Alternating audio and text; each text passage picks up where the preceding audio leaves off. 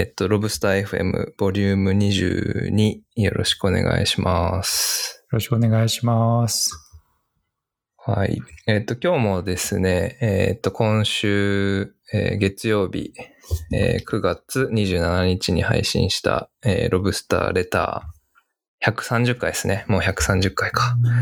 の、えっ、と、編集後期的なポッドキャストを、えー私、岡橋と、えー佐々木さんとで、えーお送りできればと思っています。が、えっ、と、その本編に入る前にですね、えっ、と、ちょっと本の話も、えーしたくて、えっ、と、今日配信したニュースレター見ていただいている方には、あの、伝わってると思うんですけれども、えーロブスターブックレーベル第1弾、いくつもの月曜日の販売を開始しました。あと、えっ、と、ロブスターのウェブサイトもリニューアルしていまして、そこから、えっ、と、購入できることになっております。で、あの、たくさんの方にすでに購入いただいて、えーありがとうございます。ありがとうございまという感す。じです。はい。はい。い何かありますか？佐々木さんから。やー、コメントなんか感慨深いですね。うん。うん。あのー、ウェブサイトについては岡橋さんがプロマネとして入っていた、まあ、あのー、入っていただいてとか、あのー、になっていただいて、うん。えーっと、まあ、デザイナーの方もいれば、あのウェブデザインやっていただいた方もいれば、開発の方もいて、あのね、どちらも、すこう、とても素晴らしい、えーこう、デザインと、あと開発についても非常にこう、まあ、我々みたいなこうね、こう非常に小さなうん。こうチームに対しては、なんかこう非常にね柔軟性高くですね、まあ、かつうん。こう技術力ももちろん高く、えーいろんな対応いただきまして、あの、まあ、決して派手ではないけれども、まあ、モダンな技術がですね、こう組み込まれたウェブサイトになっているかなと思っているし、まあ何よりこう自分たちの手で物を売れるっていうのは素晴らしいなということをですね、改めて感じます。僕も D2C の本とか書いてるんですけど、ああ、はい。自分で物を売ったことあるかっていうとあんまりなかったりとかするので、うんうん。なんかね、こう、あ、こういう感じなんだ D2C ってっていうのを知ってるみたいな、そうですね。かあの感じですね。うんうんううんん。ショップ部分には Shopify を活用していて、えーっと、はい、それもね、あの、いろいろ学びながら、あの、使い始めてるんですけど、うん。やっぱりリアルですよね。なんか物を売るってすごい責任もあるし、売れた時の喜びとかも、あのやはり何ものにも代え難いものがあったり、うん。はい。あと僕、ショ、ショッピファイ上では僕がアカウント作ったので、ショップオーナーかな？ストアオーナーっていう、あの、うん。アクセス権限なんですけど、それもなんか、いいなと思っております。勝手に。店主、店主、店。主ですね。うん、うんはいいいですね。ショロブスター商店ができましたねラブ。サー商店店主。うん。なんかね、妄想を広げると、リアル店舗とかやりやりたいですよね。いつかね。うん、やりたいですね。はい。そうそうそう。今、うん。うんやりますよねものとかがたくさんあるので、うん。そう、今収録する前にちょこっと、あのーこの本関連のイベントとかも、えーの話もしていて、なんかポップアップ的にあの本を紹介するイベントとか売るだけじゃなくて、そういう、えー他の本を紹介したりとか、プロダクトを紹介できるポップアップ的なものができたら楽しそうだね、みたいな話も実は今しておりました。はい。はい。そういう意味で言うと、そう、なんか、読者の方とリアルな場所で接点をそろそろ持ってもいい頃かなと思っているので、またそういうのも企画してお知らせできると良いかなと思っています。うんうんうんいやー、そうですね。本当にリアルでイベントをしたの2019年の12月ですよね。最後に。うんなので、はい。ぜひ、やりたいですね。リアルイベントも。はい。そんな感じですので、あの、ぜひ、えー、ロブスターのリニューアルされたウェブサイトから、えーご購入いただければと思います。はい。あと、配送はですね、はい僕ら3人で手作業で行っておりますので、はいちょっ。と Amazon 慣れされてる方にはちょっと遅く感じるかと思いますが、必ずお届けしますので、うんはい。お待ちいただければと思いね、おます。待ちいただければと思います。はい。はい。じゃあ、えっ、と、ロブスターレター130、ボリューム130の編集後期に入っていきたいんですけれども、えっ、と、今週は佐々木さんがアウトルックを担当された回ですね。はい。あのー久しぶりでしたよね、アウトルックを書くのは。うん、うん、あ、確かにえー確かに。通常版のアウトルックは、そうですね。はい。後書きの後書きが3週間続いて、その前がですね、宮本さんによる、まあ、本ができますという告知うんだったので、えーっと、5回ぶりにアウトルックをお届けしたという感じになってるかなと思います。うん。あのーなんかこの間にですね、うん。あの、世界の選挙制度っていう本を積んどくで ずっと積んでいて、うん、うん。まあ、いつか読みたいなと思ってたんですけど、あの、まあ、ずっと積まれたままになってたんですが、まあ、ちょうど選挙が、あの、選挙というのは、自民党総裁選がうん。近づいてきている中で、まあ、選挙選挙っていう言葉がこうたくさん、あの、うんネットとか見てると、こう流れてくるなという感覚があったので、あ、まあ、そろそろ読むタイミングかなというところでですね、えー読んでいたのと、あと同時期にですね、あの、ワイヤードの新しい号が出て、ニューコモンズっていう本が出て、うんうん。僕個人的にはそのコモンズってすごく、あの、なんというか、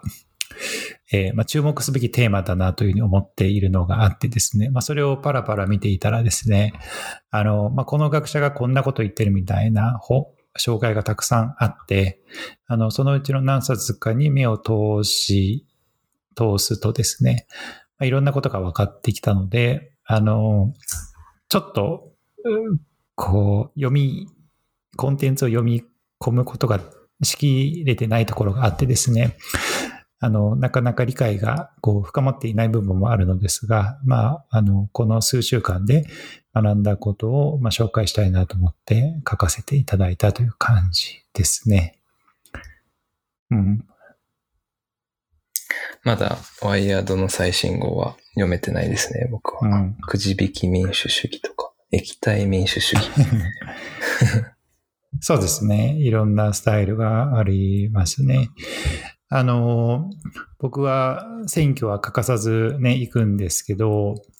まあ、その選挙結果を受けて、まあ、喜ぶ人もいれば、こう、まあ、残念がる人もいたりとかするんですけど、まあ、僕は行くたんびに思うんですよね。この決め方でいいんだろうかってことは、行くたんびに 思うんですよね。なんかこういう、こう原始的な、こう投票したらでいいんだろうかってことは、なんとなくこう疑問に思いながら日々、日々というか、毎回投票してたんですけど、なんか投票行動について、一番最初に、あ、そんな考え考え方もあるのかというふうに知ったのは、2014年ぐらいだったかな。えースマートニュースの創業者の鈴木健さんによる、はい滑らかな社会とその敵という書籍があってですね、確かその中で、その、えーその自分という、えー人格、あるいは自分が持っている一票を、えー分割して、例えば10分の6票は A さんに投票する。10分の2票は B さんに投票する。10分の1票、10分の1票は C さん、D さんにそれぞれ投票するみたいな。なんか要は、あの、分割できない1票を投じるのではなくて、1票をその0コンマ何というふうに分割することによって、まあ、より、こう、ニュアンスが汲み取れるように、その、民意、民意として、その、投票結果に反映できるんじゃないかみたいな話があってですね。まあ、すごいそれは面白いなと思ったんですよね。面白いですね。うん。なんですけど、まあ、それも、まさクリエイティブな、その投票の仕方のアイディアの一つでしかある種なくてですね、他にもこう世界ではこういろんな投票スタイルが議論されているということがあってですね、あの、まあ、結構そのクリエイティブな投票スタイルってまだこう検証が済んでいないとか、あとこう実際どういうふうにやったらいい、こう世の中でどう実装するのかっていう観点でいくつかこう課題を抱えているところは多いのですが、あの、いくつかこう世界の選挙制度を見ていると、まあ、日本もこうしたらいいのにみたいなところはですね、結構あったりとか、えー、して、まあ、いくつか例を挙げると、まあ、書いてある通りなんですけども、オーストラリアで、まあ、義務投票制度が導入されていて、まあ、選挙をやると95%超の投票率があるとか、ね、オーストラリアって結構ね、国のサイズも大きくて、あの、まあ、よくこう先進的な国、あるいは地域と言われるシンガポールとか台湾みたいな小国と違くてですね、まあ、規模がある国ですけども、あの、まあ、しっかりそういった仕組みで回しているとか、あと男女平等系は本当いろんな国がいろんなことをやってるなっていうのがあって、ね、まあイタリアとかだと、あの、日本でも、えー、日本だと、その、あんまりこう考えられてないんですよね、男女の並びって。なので、すごいランダムに男、男、男、女、女みたいな形で並べられたりとかするし、まあ、例えば今回の自民党総裁選でも紹介のされ方が、まあ、例えば、河野さん、岸田さん、続いて、高市さん、野田さんみたいな感じになっていたりとかしてですね。うん、まあ、そうするとどうしてもね、そ、その順番に、こう、人間は認知してしまってあるんだけども、まあ、こう、選挙の投票用紙にもそれをこう順番に記載することで、男女男女、あるいは女性男性女性男性することで、えなるべくこう無意識のバイアスがこう働かないようにしようっていうですね、そういう取り組みをやってたりとか、したりとかがあったりとか、まあ、しているので、まあこう、国政選挙って観点でもいろいろ工夫できるなっていうのが、まああるなっていうところと、あと結構最近こういろんな観点で面白い実験と言われているのが、優先順位付き投票制ってやつですよね。うんうん、あの、ニューヨークの市長選がその制度で投票されますけども、まあ、あの5人候補がいたら1位から5位の順位をつけて投票することができるっていう考え方ですね。うんうん、まあ、これとかも日本でもどっかの自治体で実験的にやろうと思えばできるかもしれなくて。はい、やればいいのにっていう感じですね。ねうんうん、まあ、これね、ちょっとこう、あの、頭の中で疑似的に投票したりとかシミュレーションするとわかるんですけど、あの、結果変わってくるんですよね。これやると。うん、誰が当選するかっていうのは変わってくるので、でまあ、そちらの方がより正確に民意を反映できる可能性が、まあ、高いと言われているので、まあ、ニューヨークとかで成功して、まあ今アメリカでもいくつかの地域で実はこの政投票の仕組みはすでに採用されているんですけど、うん、まあニューヨークほど多様性がある地域で使われるのは初めてみたいな、うんあの、みたいで、まあ、これがもし、まあ成功というか、まあこれで大丈夫だねっていうふうになればですね、なんか、こう、やがて投票の仕方のデファクトがこれに変わっていくかもしれないなとは思ってはいますね。うん、面白い。え、なんか今話聞いてて、あの、僕がイギリスで高校通ってた時のことを思い出したんですけど、はいはい。あの、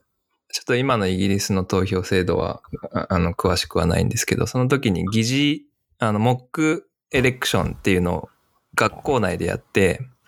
で、えっと、生徒の誰かが、まあ、候補者になり、その政党の、まあ、政策を代弁して、みんなに演説をして、で、政党内で投票するみたいな、あの、模擬投票みたいなの毎年、毎年じゃないな。なんか、何回かやったことあるんですけど、そこでなんかそういう、なんか違う投票の仕方とか、えー、投票のやり方を比べるみたいなことするとなんか新しい気づきがあったりとか、一つやり方変えるだけで全然アウトカムが変わるんだみたいな風に分かったらもっと面白かったらいいなっていう、なんか教育の段階からそういうことをやっておくと、なんかこれがいい悪いというよりは、うん。うん。倍、まあ先ほどおっしゃってたような、ね、誰の名前から先に書くかで認知が、認知バイアスが起きてみたいな話とかって、うんなんか生きていく上で知知っといて全然損しないことだと思うので、そうですなんかそうね。うん。うん、のできるといいなと思いましたね。そうですね。なんかこう、まあ、自分もそうだし、周りの議論見ててもそうなんですけど、何かこう、何かを変えようっていう時に、その、今の、えーまあ、あれ、例えば国のトップ、会社のトップうん。とかを、なんか変えるべきだみたいな感じの、結構議論が多いんですけど、でなんかこうね、で実際変わったりとかすると、なんかこう、こう自分たちが言ったことが反映されたみたいな感じで喜びがちなんだけども、その変える構造自体が変わってないので、結局、その同じフラストレーションが再生産されるみたいなことがですね、起きがちだなと思っていて、なんかこう何かを変えたいっていう時に、トップの首を変えようっていうことではなくて、うん。なんかこう、決め方からちょっと考え直さないかとか、投票の仕方から考え直さないかっていうふうにした方が、なんかこう、中長期でこう聞いてくる感じはうん。あるんじゃないかなというふうに思って、うんこの outlook を書いてみたっていう確かに、それは面白いで。すね。まあなんかその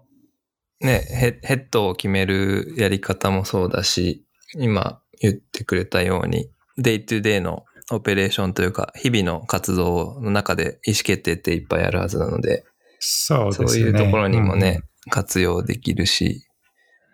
なんかそうなってくると、うん、なんかいろいろ働き方とか変わる、コミュニケーションも変わっていくんだろうなと、ちょっと思いました。ね。うん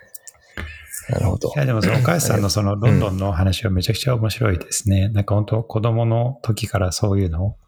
体験できたら。そう。なんかこうねで、その時はあんまりちゃんと考えずに、周りの意見に流されたりとか、うん。まあなんかちょっとコンサバな学校だったので、そういうのが当たり前だと思ってたけど、うん、今思うとあれすごい面白いことやってたなと思って、ちょっと、ちゃもうちょっとちゃんとやっとけばよかったなというふうに思いますね。うん。はい。あ、でも、あ、ちょっと一つだけちょっと引いた観点でお伺いしたかったのが、これあの、宮本さんともこの間話しましたけど、あの、まあ、政治的な内容というよりはそういう、まあ、選挙に関して書かれてるじゃないですか、今回。で、えっと、ボリューム123でも、あの、オリンピック開会式にちなんで、あの、レフトアライトっていう何か面白いことありませんかっていうアウトルックを書かれていたり、あと、ボリューム112で、えっと、これからのスポーツっていう、うんうんあの、アウトルック書かれてて、なんか、はいはいロブスターは政治メディアに、スポーツメディアになっていくんだのではないかみたいな話も 冗談半分してたと思うんですけども、うんうんなんか最近の、えー佐々木さんの興味って結構いいろんなところにどどんな感じでなんか拡張されてるのかなっていうのを聞いてみた。あ、そうですね。そういった意味で言うと、あの、このアウトロックというその場所は、すごく自分にとって大事なスペースに、まあ、なってますっていう前提がまずあって、うんうんこう、なんかここって何何書いてもいいじゃないですか。うんそうですね。うん。で、あの、まあ、自分が最近、こんな本読んで面白かったよとか、こんなこと感じたよとか、こういう、うんうんその写真が大好きでとか、なんかいろんなこと書けると思うんですけど、まあ、ちょっと最近自分の中で変わってきたとすると、まあ、いろいろ若い人とも話すようになる中で、まあ、結構その、うん。こう、まあ、社会に対しての違和感みたいなことにちゃんと、こう、ボイスを投げかけていくっていうことを、まあ、やるっていうことが、まあ、素晴らしいと思ってるし、うんあの、そういう活動をロブスターでも、こう、多く取り上げてきたなというふうには思うわけですけど、うん。あの、まあロブスターのトーンオブボイスってなんかあんまりこう、コントラバーシャルな感じではうん投げかけないじゃないですか、そのん世の中に。うん。そうですね。うん。なんだけど、なんかもう半歩、うん。半歩までいかないけども、なんかこう、足、ん親指の、足の親指の長さ分ぐらいもうちょっと踏み込んでもいいのかなっていうはいはいはい。最近ちょっと思い始めています。は。ないので、あの、今回は、僕は、だから、これは読者の方は汲み取ってくれくれるだろうと思ってうん書かなかったんですけど、あの、まあ、総裁選があるからこれを書いたんですよね。うん、だから、なんか僕はこう今の政治に対して何かこうコメントするっていうことは差し控えたいん ですけど、なんか差し控えるのもちょっとおかしいみたいな 話もあるかもしれないんですけど、えーっと、まあ何かこう思うことがあるときに、なんかこう、それを、ここう、まあ、世界のいろんな状況とか、まあ自分の中の心情の変化とかを、なんかこういろいろ照らし合わせて、こう立体的に眺めたときに、まあ、どういうアウトプットができるかという場所としてアウトルックを今使っているっていうところが最近出てきているので、なんかこう文化、ビジネスっていうののすぐ外の外周に政治とか。あるし、なんかそれとスポーツが大きく絡んでたのがオリンピックって話でもあったそうし、ですねうん、っていうのは、まあ、自分の中ではこうすごく大事にしたいなと思っているのと、まあ、ちょっとあと話が飛ぶんですけど、まあ、っていう話と僕、メンタルヘルスっていうのもすごく最近うん。大事なテーマになってきているので、うんあ、確かにまあ。なんかツイートもされてましたよね、う々木さん。ですね。まあ、なので、なんかその、えーっと、ちょっとこう、つなげて話すが難しいんですけども、その、まあなんか政治とか、あの、社会とか、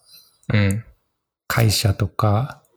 はいい。うのではなくて、まあ個人の心の幸福みたいなのをどう優先させていって、でそれがうんうん。社会としてもサポートされてるっていう状況をどうやって作れるかなみたいなところはうんうんうん。考えたりとかしているので、まあなんかその、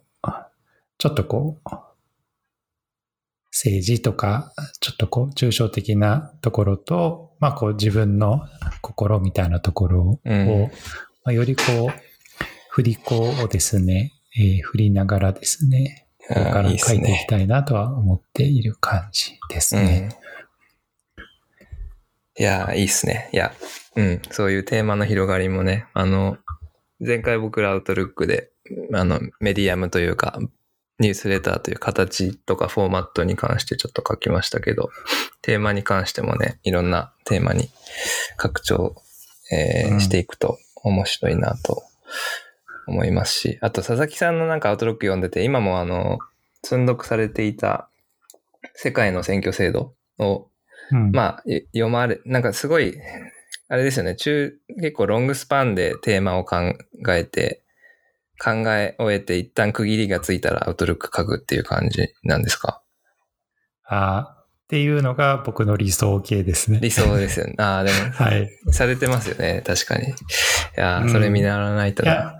いやでも、だから理理想形というのはできてないということなんですけど、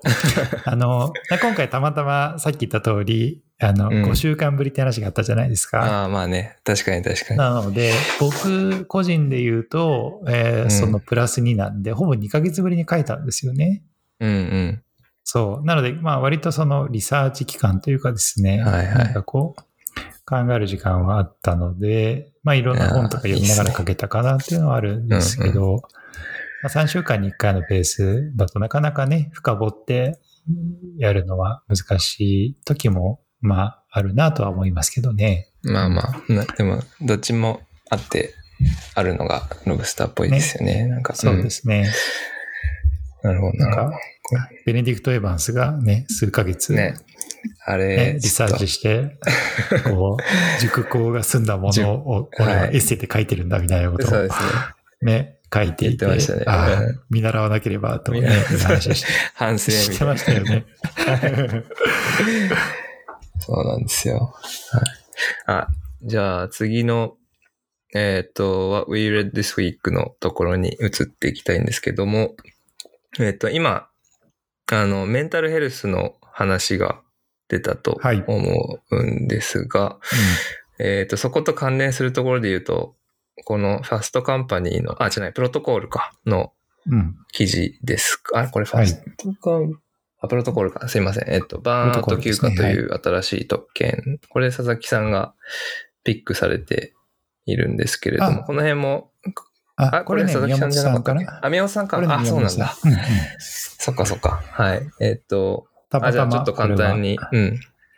あの、メンタルヘルスとあるあるの、なんか、興味領域が重なるって、はいはい。みたいな、ね。重なってる。そう、たまたま僕もこれ読みました、実は。と思ってた、うん、テーマを他の人が取り上げてくれるっていうね。はい。うん最近僕ちょっと気を使って、あ、これ宮本さん取り上げそうだなっていうのを控えてます。ああ、僕もそういうのありますよ。あ、これ岡林さん取り上げそうだなみたいな。そうそうそう。あ、そっかそっか。じゃあ宮本さんにピックしていただいたあの記事なんですけど、簡単にご紹介すると、えっ、と、まあコロナ禍が始まって、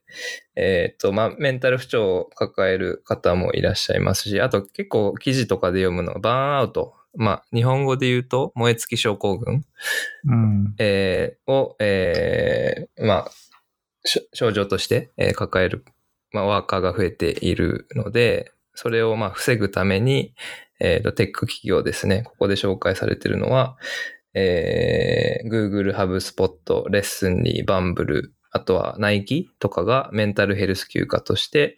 え1週間オフィスを閉鎖とか、えっ、と、休み取ってくださいというふうに従業員に促すというのが、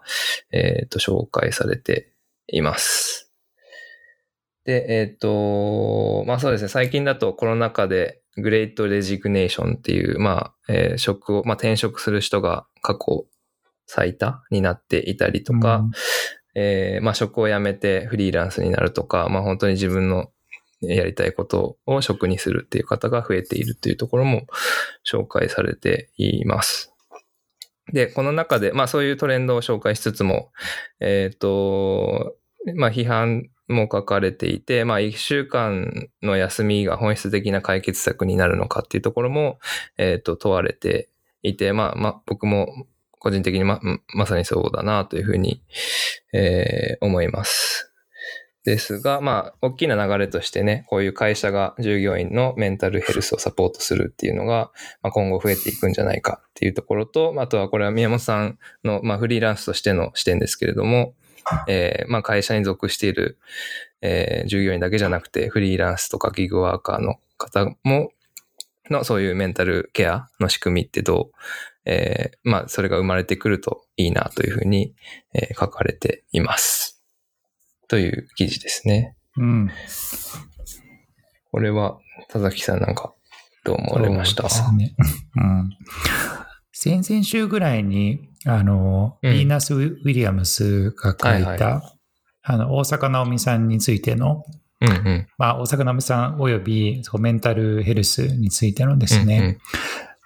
あの、記事をピックした以来、ちょっと自分の中で、あの、すごく最近メンタルヘルス系のこういう取り組みとかニュースが増えてきたなと思っていて、あの、ちょっとツイートもしたんですけど、まあ、サステナビリティみたいなものが良くも悪くも、うん。あの、新しい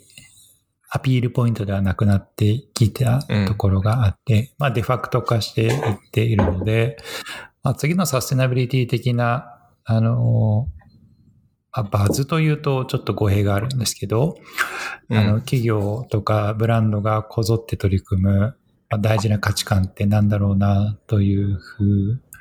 に考えると、まあ、メンタルヘルスはそのうちの一つかなというふうには思って、うん。いてですね。なんかそういうのともつながるなというふうに思いました。っていう話と、あとちょっと話変わるんですけど、僕最近、社会問題とは何かっていう本を読んでいるんですけど、はい。なんかこうそこに、その物事が社会問題化されるときに、うん。あの、まあ、かなりの確率でですね、こう、いろんな、こう、まあ、誰かこう、あの、それに声を上げ始める人がいる。で、なんかこう、政治家がそれに対してこう、アクションを取るとか、マスコミがうんちゃらかんちゃらとか、で社会問題として認知されるみたいな話があるんですけど、そのうんプロセスの一つに、こう、病気として認識される、あるいは病気化、病気化されるっていうですね、プロセスがあるんですけど、うん。そういった意味で言うと、この WHO の2019年ののバーンアウト、国際疾病分類に追加したっていうのは、はい。まあ、そのうちの一つかなと思っ。てるんですよね。まあ、なので、はい。あのーなんだろ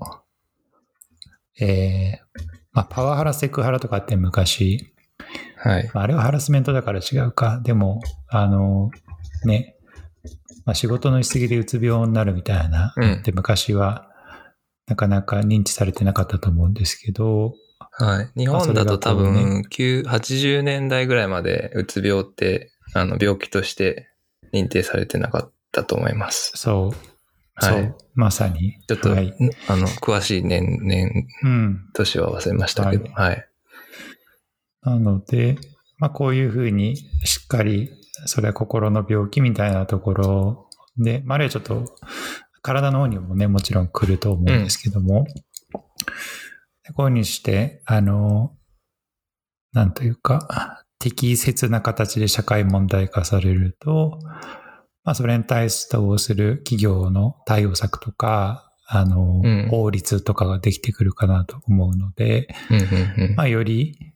こう、働く人にとって、あの、まあ、快適な、こう、労働環境みたいのが生まれてくるんじゃないかなというふうに思っていますね。うん。岡井さんは、あれですもんね、はいアプリあそうですね。ケーションとかまあメで、ンタこの問題かなり専門的に取り組まれてると思プロうんですけど。ダクトはやっているので、うんこの辺のニュースはもう2、3年ぐらい追っていますね。うんうんまあやっぱり、あの、アメリカとかえヨーロッパが早いんですけれども、その流れが日本とか、うんまあアジア諸国にも来ているというのが分かってますし、結構東南アジアとかもね、そういう、あの、ニーズが高まっている、いたり、あとインドとかもあるので、なんか世界的に増えていくんだろうなというふうに思いますすね。今日、あの、うんニュース的なところで言うと、あの、ヘッドスペースっていう瞑想アプリがあるんですけど、はいはい。そこと、えっ、と、えっ、と、ジンジャーっていう、えー MIT から生まれた、えっ、と、オンラインのカウンセリングとかコーチングサービスがあるんです。そこが、えー経営統合して、えっ、ーヘッドスペースヘルスっていう、あの、新しい会社になるっていうニュースがあってですね。あの、ヘッドスペースは、まあ、マインドフルネスとか瞑想なので、あの、まあ、効果はあるとは言われているものの、あの、なんていうんですかね、医学的な、あの、エビデンスが、えーそこまであるものではないので、そういうようななんかコーチングとか、あと、サイキアトリー、あの、こうえー認知行動療法とかもう少し心理学とか、えっ、と、精神、えーまあ、医学的なもの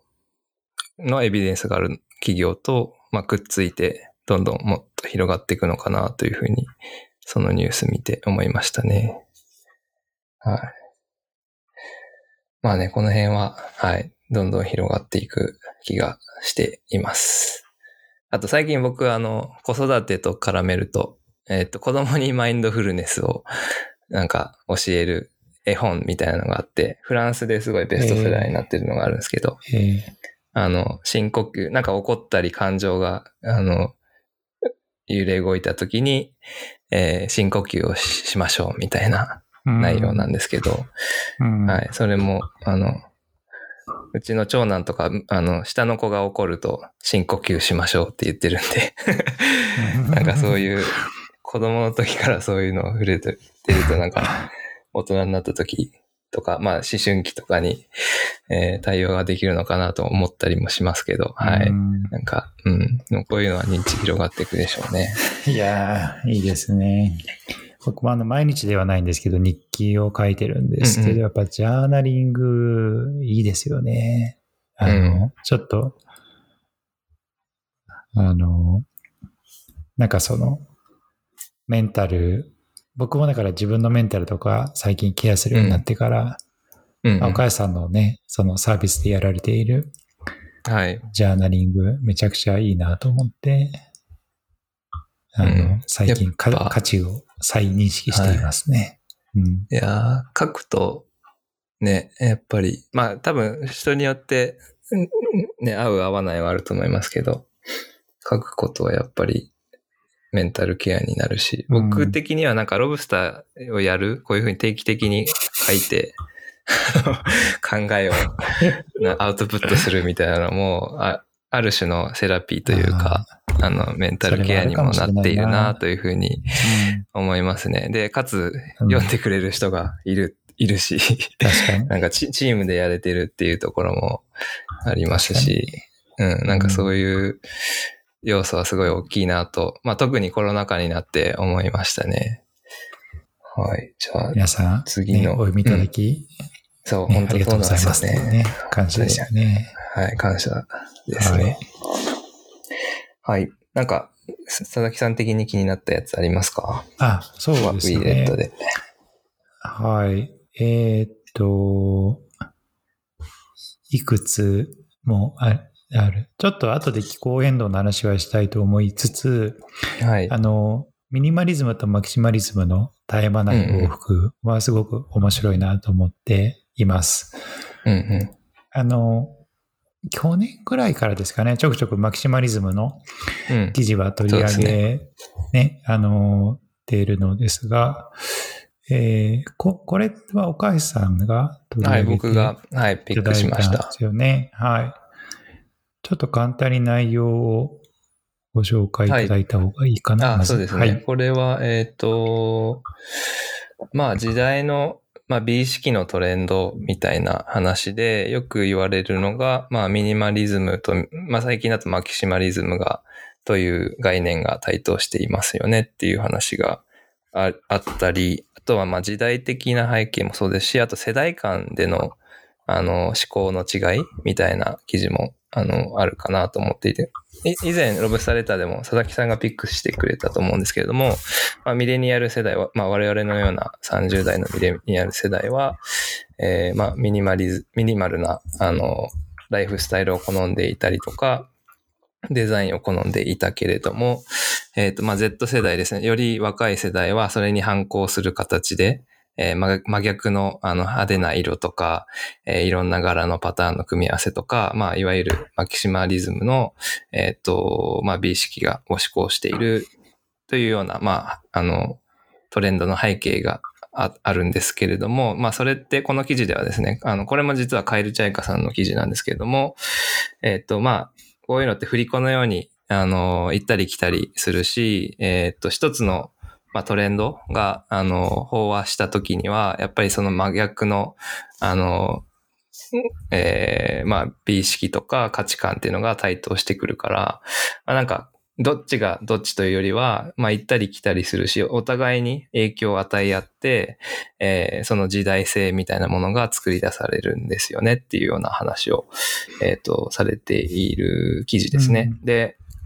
えっ、と、まあ、人々が本当に求めているのは、確一的なスタイルではなくて、まあ、暑いサウナと冷たいプールを往復するように消、消費のペースを変えることっていうふうに、えーまあ、彼は主張していて、それは僕もすごく共感、共感しましたし、やっぱり最終的にはその個人が自分なりのバランスを、えーどうこのミニマルとマキシマムの、えーなんか、側面を組み合わせていくのかっていうところなのかなと思いますね。あともう一つすいません。えっと、今ぬぬ抜かしちゃったんですけども、この記事で面白いなと思ったのは、マキシマリズムとトランピズム、えーが、えっと、まあ、結びついていいたということも言及されていて、うんえーまあ、2016年ですね、あの、ドナルド・トランプが大統領になってから、まあ、そういうような、あの、えーまあ、組み合わせとして語られることが多くなったけれども、まあ、2020年から、えーまあ、えーバイデンが大統領になって、まあ、そこのトランプとの、えー関わりも気にせずにマキシマリズムを楽しめる時代に突入したのではないかということも書かれていて、まあ、その政治的な関連みたいなところも、えーまあ、トレンドに大きく影響するんだろう、だなっていうところは、まあ、日本ではそんなにないかもしれないですけど、とても、あの、面白い考察だなというふうに思いましたね。うんはい。なんかこの前、なんかある文化人類学者か何かが、うん。歴史学者なのかな、なんかその文化は質素とカビを、あカビって派手を。往復し続けるっていうことを言っなるほど。ている。たのがどっかで聞いたんですけど、まあ、うん。この似たようなことをい言ってるなとは思いましたよね。うん。うん。あの、ミニマリズムってどうなんでしょうね。もしかしたらリーマンショックとかと結びつついてるかもしれなくて、なんかこう世界全体が不況になって、まあ、派手な出費をしづらいみたいな感じうん。になっうん。て、まあ、っていうのと、まあ、ちょうど干支が一巡して、また潮目が変わってきたなっていう感じ。うん。で、また2035年ぐらいに またミニマリズムブームが来てみたいな。本当この振り子というか、あの、暴飲暴食と粛清を繰り返すみたいな。感じなのかもしれないですね。これはとても面白いなと思いましたね。うん。まあ、よく、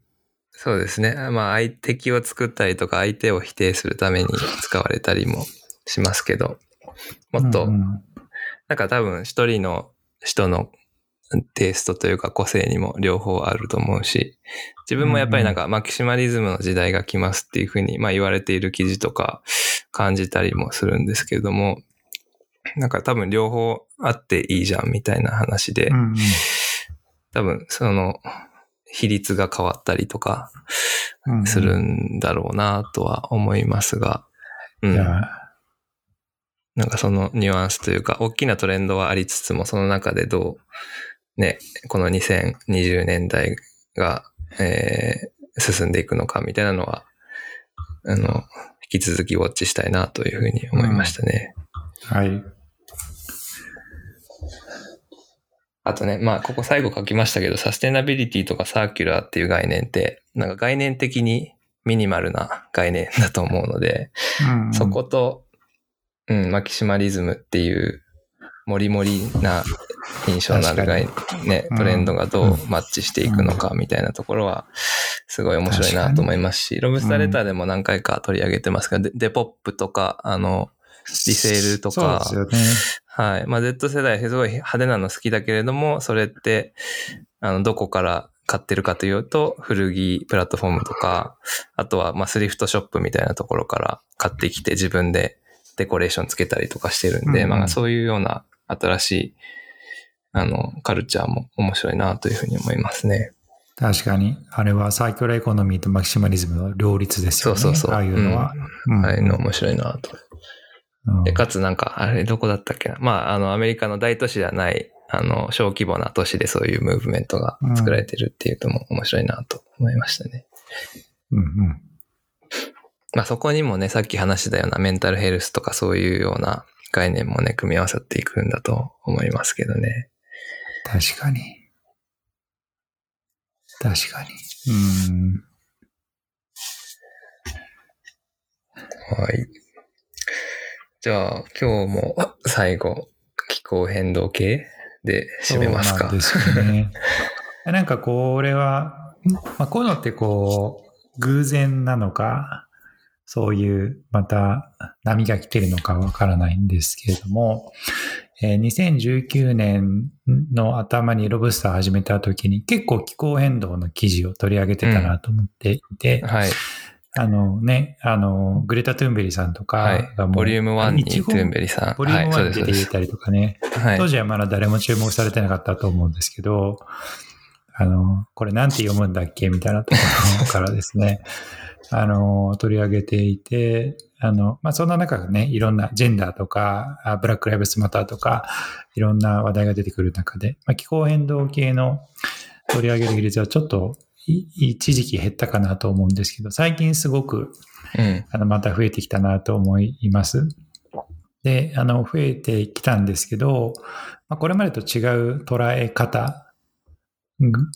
と、あの、取り上げられ方をしてるなと思っていてですね、あの、今週も2つ取り上げられたんですけど、どちらもすごい、あの、これまでと違う観点の視点、観点かなと思ったので、ちょっと2つ一緒に紹介しましょうかね。はい。で、お願いします。1つ目が、クライメートメモワールと新しい気候危機の伝え方という、これは宮本さんがピックしてくれた記事ですかね。はい。はい、クライメートメモワールと呼ばれるジャンルの書籍が増えていますと。で、これまでの気候危機の伝え方は、まあ、ファクトを伝えるってことだったんですけど、うん、えー、まあ、ファクトは分かったと。で、その結果、我々はどういうふうに行動していくべきかっていうふうに、まあ、行動変容を促すためには知るだけでは不十分で、人の心に訴えかける必要がある。そういう意味では、あの、ファクトだけじゃなくて、まあ、よりこう、エッセイ的だったりとか、えー、なんかもう少し情緒的文学的な表現を、え、組み合わせて、えまあ、読者の人に、まあ、心の届くようなものを作っていくみたいなそういう書籍が増えてきてますっていうのが一つ目ですね。で、二つ目が、あの、えなんて紹介したらいいのかな。あの、レディットっていうですね、まあ、よくなんか2チャンネルと比べる人はいるんですけども、あのもうちょっと品のいい 掲示板がですね、アメリカで、あの、すごく、あの、アメリカでも人気のサイト、トップ10ぐらいに入るのかな？あるんですけど、そこの元前 CEO のイーシャン・ボンっていう人が、彼もすごくお金持ちになっていてですね、えー、自分でもいろんな気候変動系の対策を始めてるんですけども、Fast Company というメディアに、そのテック業界のいわゆるこう blitzscaling みたいな急速にこう事業を grow させる手法とか、まあ、テクノロジーをどういうふうに adapt していくのかみたいな手法が気候変動対策に効いてくると、要は、あの、かつてない規模で気候変動対策の取り組みを進めないといけないときに、まあ、一般的なプロジェクトマネジメントではなくて、こう、テック企業的なプロジェクトマネジメント、プロダクトマネジメントをすることで、例えば一丁本の木を地球上に、えー、地球に植えるとか、ま、そういうことも、あの、できるようになるんだよ、みたいなことを話をしていて、まあなんか最近ね、こうテック企業っていろんな意味でこう逆風に合ってるんですけども、あ、なるほど。確かに彼らのスキルはこういうふうに活かせるなというふうに思わせられた記事でしたという感じですね。えっと、クライメートメモワールに関しては、あの、前回、宮本さんともちょこっと話して、えっと、うん、あの、ここでも紹介されている僕たちはどう生きるかとか、あとは、はい、えっと、ニュースレターの、えー、ザ・オーバービュー、アトモスという雑誌がやっているニュースレターも、まあ、そのジャンルに、えー、入るよねというところで、えー、話をしたんですけれども、個人的にはこの、あの、森林再生のためにシリコンバレーに学ぶことっていうのは、あの、すごい面白いなと思っていて、えっ、ー、と、そうですね、ビジネスを、ね、爆発的に成長させるという、まあ、やり方とか、マインドセットが、えっ、ー、と、まあ、世の中の、ね、役に立つようなことに活用あの、できると思うので、それをなんかやっていくっていうのはすごい、あの、いいことだなと思いますし、またなんかこういうこと、こういう感じでね、あの、クライメートテック企業みたいなのが増えていくと、あの、業界、業界全体のなんか印象も変わっていくのかななんてちょっと思ったりしていました。うん。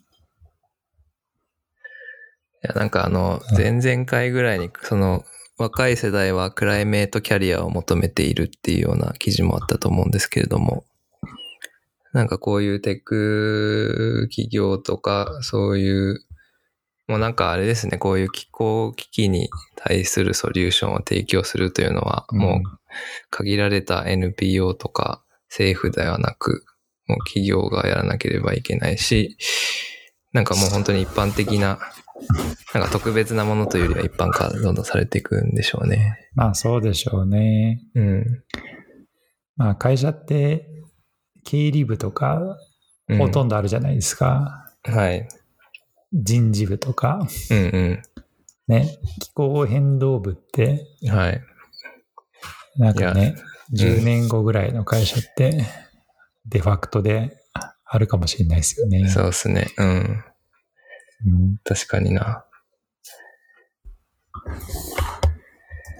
はい。あ、もう結構いい時間ですね。時間が？最後なんか？クールシングスとかもあ、クール含めて、シングス。はい。そうですね。お母さんが？今日、あの、話せなかったゲームの、まあ、古いゲーム機の新しいゲームっていう記事もすごい面白かったんですけど、えーっと、クールシングスでおすすめはですね、えーっと、あ、このニューヨーカーの、に、えーっと、村上春樹さんが寄稿した、あの、自分の T シャツコレクションのエッセイが、あの、うん面白かったです。うん。あの、彼は、あ あの、騒がしいアメリカのバーでは絶対ハイネケンを頼むらしくて、ハイネケン T シャツを持ってるらしいんですけど、それなぜかというと、ハイネケンは絶対どんなにうるさくてもバーテンダーに通じるからっていうふうに書かれてました。まあそういうのもお茶目でいいなというふうに思いまし。たし、ね。あとこの一番最後に紹介されている How Long Gone っていうポッドキャスト番組があるんですけども、これもあの、あの、コロナ禍で生まれたポッドキャストで、えっ、と、去年かなり聞いていましてですね、あの、かなり、なんていうんですかね、あの、